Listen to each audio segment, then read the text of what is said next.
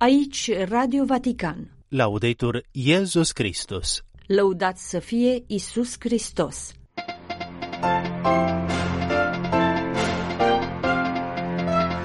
Să nu trăim din obișnuință, Domnul cere de la noi o inimă mereu nouă și tânără, Papa Francisc la Sfânta Liturghie cu persoanele consacrate.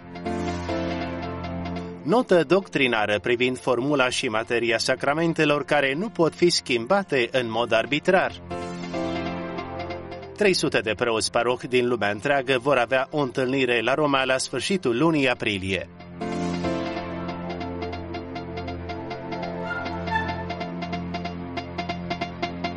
Bun găsit, stimați ascultători, vă spune preot Adrian Danc la emisiunea de sâmbătă 3 februarie 2024.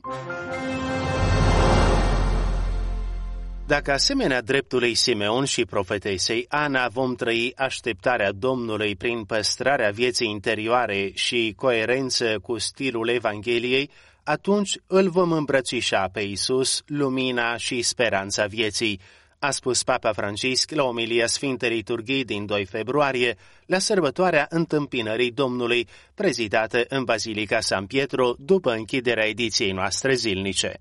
La aceeași sărbătoare, biserica marchează anual, în ultimii 28 de ani, Ziua Mondială a Vieții Consacrate. Sfânta Liturghie din 2 februarie a început la ora 17 și 30 de minute, iar cei aproximativ 5500 de participanți, în mare parte persoane consacrate, țineau în mâini lumânările aprinse ca semn al vegherii și așteptării venirii Domnului. Celebrarea euharistică a început cu ritul binecuvântării și aprinderii lumânărilor. Prima lectură biblică a fost proclamată în spaniolă, iar Evanghelia în italiană, în timp ce intențiile rugăciunii credincioșilor în engleză, polonă, franceză, arabă și portugheză. Mentre il popolo attendeva la salvezza del Signore, La omilie, Papa a vorbit despre spiritul așteptării Domnului care trebuie să mențină vie în conștiința poporului creștin, în special a persoanelor consacrate, disponibilitatea de a primi prezența Domnului în felurile pe care El le alege în timpurile noastre. În acest sens, pontiful a evidențiat două obstacole care pun la încercare vegherea inimii, neglijarea vieții interioare și adaptarea la stilul mundan.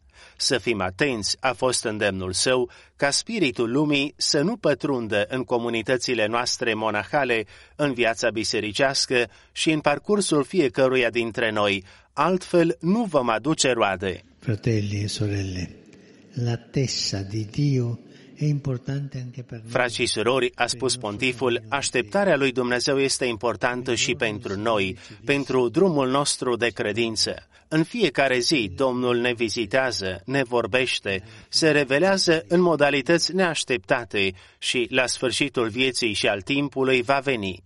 De aceea, El însuși ne îndeamnă să rămânem treji, să veghem, să perseverăm în așteptare. Cel mai rău lucru care ni se poate întâmpla în realitate este să alunecăm în somnul spiritului, să adormim inima, să anesteziem sufletul, să depozităm speranța în colțurile întunecate ale dezamăgirii și resemnării. La vita cristiana e la missione apostolica Viața creștină și misiunea apostolică au nevoie ca așteptarea, maturizată prin rugăciune și fidelitate zilnică, să ne elibereze de mitul eficienței, de obsesia performanței și mai ales de pretenția de a-L închide pe Dumnezeu în categoriile noastre, pentru că El vine întotdeauna într-un mod imprevizibil. Vine întotdeauna în momente care nu sunt ale noastre și în modalități care nu sunt cele pe care noi le așteptăm. e in modi che non sono quelli che ci aspettiamo. Continuăm cu mențiuni din agenda pontificală. Papa Francisc l-a primit sâmbătă în audiență pe prefectul Departamentului pentru Episcopi, cardinalul Robert Francis Prevost. Succesiv, suveranul pontif a primit-o pe ambasadoarea Argentinei pe lângă Sfântul Scaun, Maria Fernanda Silva, cu ocazia vizitei de rămas bun. În fine, papa a primit sâmbătă în audiențe succesive comunitatea seminarului de la Madrid, în Spania, și comunitatea colegiului Rotondi din Gorla Minore, în apropierea orașului italian Varese.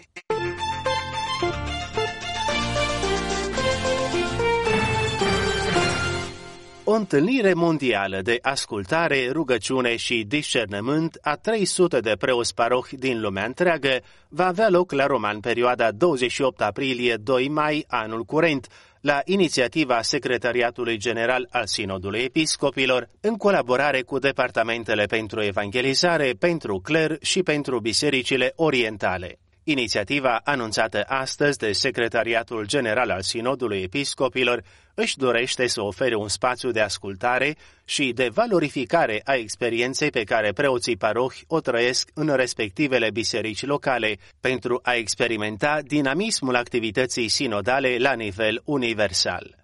Rezultatele întâlnirii vor contribui la redactarea așa numitului Instrumentum Laboris, documentul de lucru pentru cea de-a doua sesiune a adunării sinodale din octombrie 2024.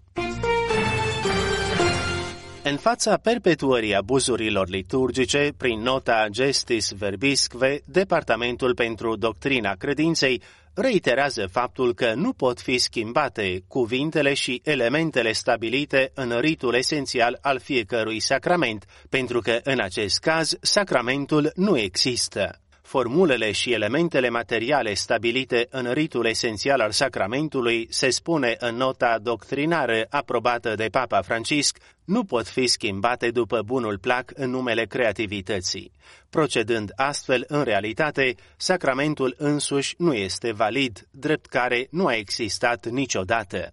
În prezentarea documentului, cardinalul Victor Fernandez, prefectul Departamentului pentru Doctrina Credinței, a explicat că în timp ce în alte domenii de activitate pastorală a bisericii există un spațiu mare pentru creativitate, în domeniul celebrării sacramentelor, aceasta se transformă mai degrabă într-o voință de manipulare. Documentul reafirmă că pentru toate sacramentele, în orice caz, respectarea materiei și a formei a fost întotdeauna cerută pentru validitatea celebrării, fiind conștienți de faptul că modificările arbitrare, a căror gravitate și forță invalidantă trebuie să fie constatată de la caz la caz, pun în pericol acordarea efectivă a harului sacramental, în detrimentul evident al credincioșilor drept care ceea ce se citește în cărțile liturgice promulgate de biserică trebuie să fie respectat cu fidelitate, fără a adăuga, a elimina sau a schimba ceva.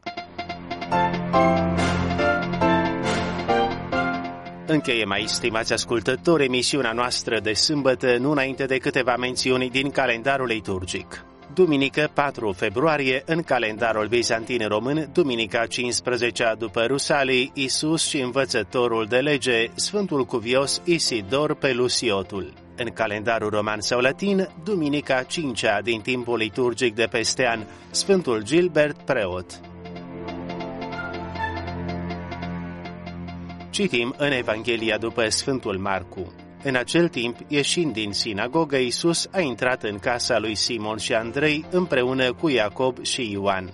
Soacra lui Simon zăcea la pat, având febră, iar ei i-au vorbit îndată despre ea. El s-a apropiat și a ridicat-o prinzând-o de mână. Atunci febra a lăsat-o și ea a început să-i slujească. Când s-a înserat, după ce a apus soarele, îi aduceau la el pe toți bolnavii și posedații de diavol și toată cetatea era adunată la ușă. El a vindecat pe mulți care aveau diferite boli și a scos mulți diavoli. Pe diavoli nu îi lăsa să vorbească pentru că îl cunoșteau. Dimineața, încă pe întuneric, sculându-se, a ieșit și s-a dus într-un loc retras și se ruga.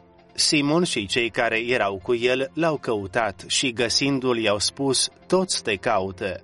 El le-a spus, să mergem în altă parte, prin cetățile învecinate, ca să predic și acolo, căci pentru aceasta am venit. Și a mers prin toată Galileea, predicând în sinagogile lor și scoțând diavoli. Radio Vatican, Laudetur Iesus Christus